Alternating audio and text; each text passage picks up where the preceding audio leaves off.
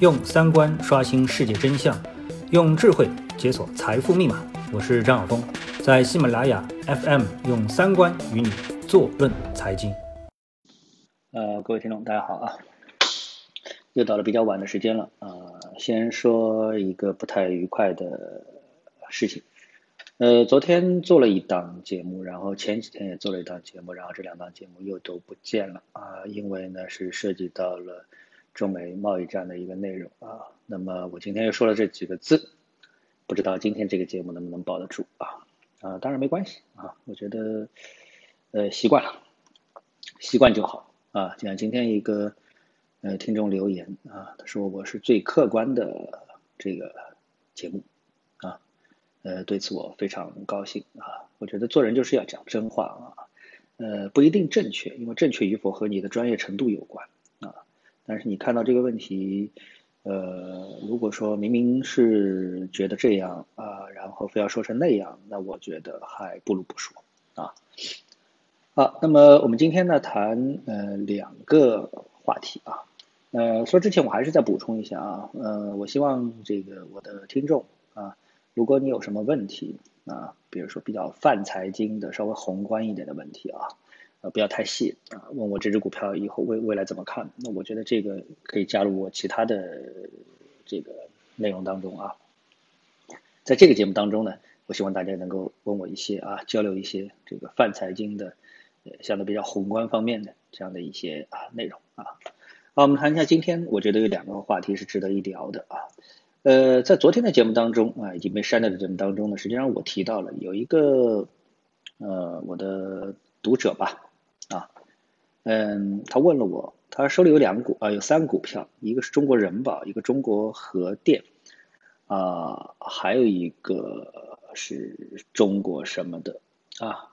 然后呢，这三个股票呢，它都在跌，而且都是低位下跌啊。而且这个，因为从呃公司的属性来看，你看都是央企啊什么的，那我他觉得买入这样的一些股票，并且低位买入，市盈率又不高，啊，应该是非常安全的。但是呢，在低位杀跌，而且幅度呢不小，啊，那么这个当然要问一下啊，为什么？啊，为什么？那么说老实话，当然呃，我只能从这个技术走势上说，哎，这个确实不知道为什么，啊。那么，如果从技术上说，呃，这种情况一定要去杀跌的话，我觉得是不明智的啊，所以我不建议在这个位置上止损啊。当然，做我们大部分人来说，确实不知道啊，这个某些股价的上涨和下跌，它背后面的这种基本面的因素啊。结果今天呢，出了一个消息，什么消息呢？叫 H 股全流通啊。那么，其实我仔细看了一下呢，这个 H 股全流通啊。嗯，他所说的呢是指已经有 H 股，然后呢，它没有 A 股的，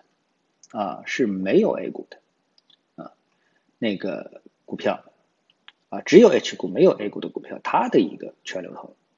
啊，那么它在境内呢有一些未上市股份，啊。然后把这些未上市股份呢转为 H 股，然后呢全部在香港联交所上市，这有点像我们以前说的法人股啊，法人股。那以前法人股啊，什么股啊，它都是在 A 股上市啊。那现在呢，这些股票它有 H 股，它有法人股，但是呢，它没有全流通，它没有 A 股，所以它不是在 A 股上面进行全流通，它要跑到港股上去全流通。所以按理说呢，它应该对 A 股的影响不大啊。按理说啊，按理说就是表面上看应该是影响不大，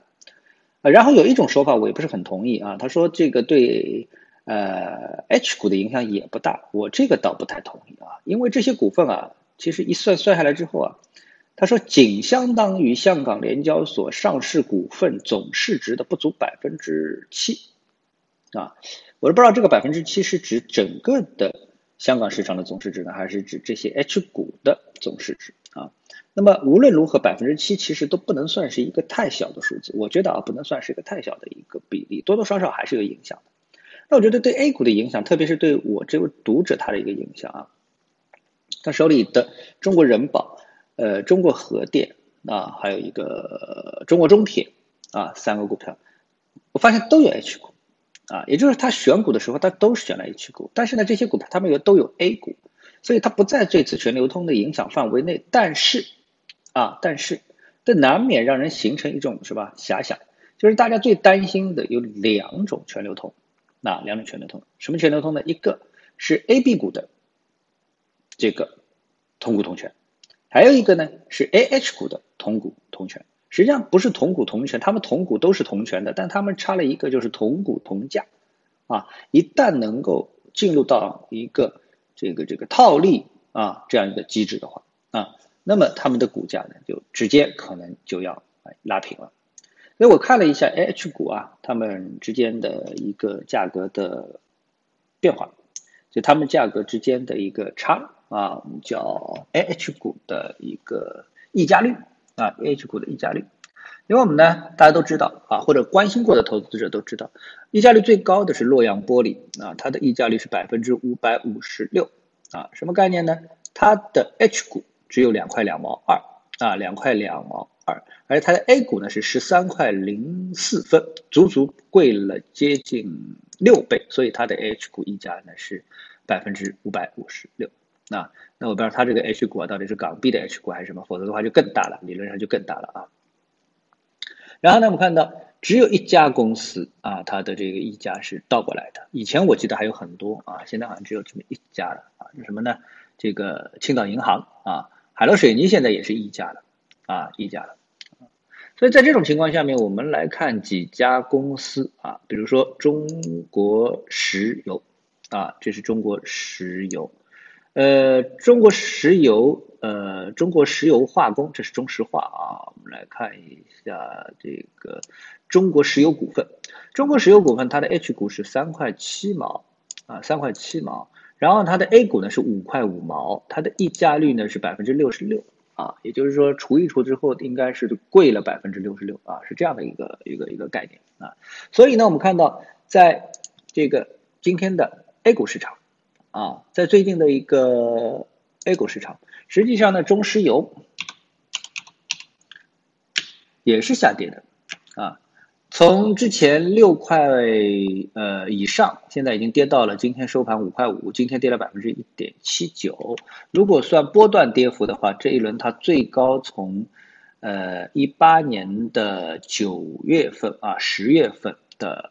股价差不多九块二，跌到现在只有五块五了啊，也要跌掉百分之四十啊，四十了吧啊，也可能要接近拦腰一刀了。那这个呢，其实对于一个二十倍市盈率的中石油来说，你说合理吧，也合理；你说不合理吧，那也真的是不算太合理啊。那么跌到现在，它的总市值还有一万亿啊，那么可见它当时在呃这个。九块多钱的时候，它的总市值要接近两万亿啊，是这样一个情况。所以呢，投资者其实最担心的是什么？担心的是，呃，我们的政策不断去解决这种呃全流通的一个问题的话，那最终是不是一定会走向同股同价啊？打通两个市场的一个资金，那么只要稍微有一个这样的一个套利的一个一个手段在那里啊。那么立刻就能够瞬间达到这个同股同价。那么这个呢，哎，可以说才是我们投资者最担心的，也是这两天下跌的一个最主要的一个原因。那今天呢，我们还注意到另外一个消息啊，另外一个情况就是什么呢？比特币的价格，比特币的一个价格，我们都知道前期呢出了一个区块链的利好啊。那么比特币的价格呢，从七千四。美元涨到了一万零四百美元啊，涨了足足三千美元，从七千四涨了三千啊，这个涨幅接近百分之四十吧，应该说是非常大的。那么今天呢，又从八千八跌到了八千四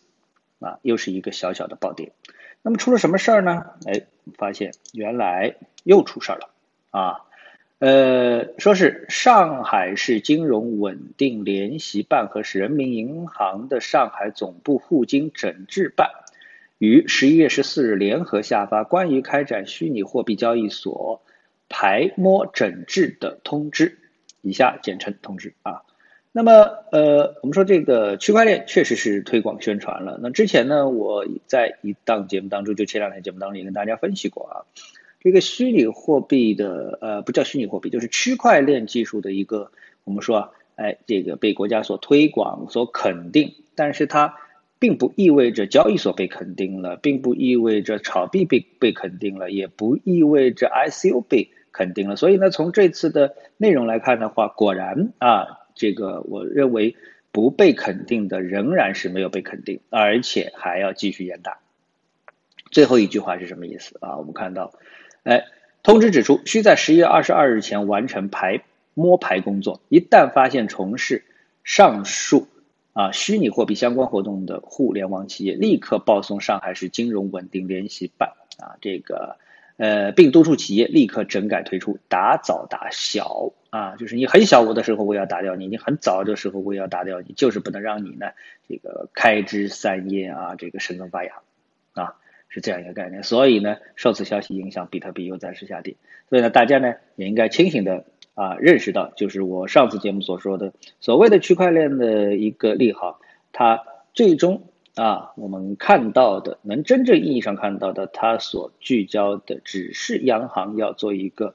呃数字货币的这么的一个发行啊，甚至于有消息称会很快两个三个月内就可能看到啊，嗯，其他的大家就暂时不要抱太大的希望啊。好，那今天节目就到这里，我们下次节目时间再见。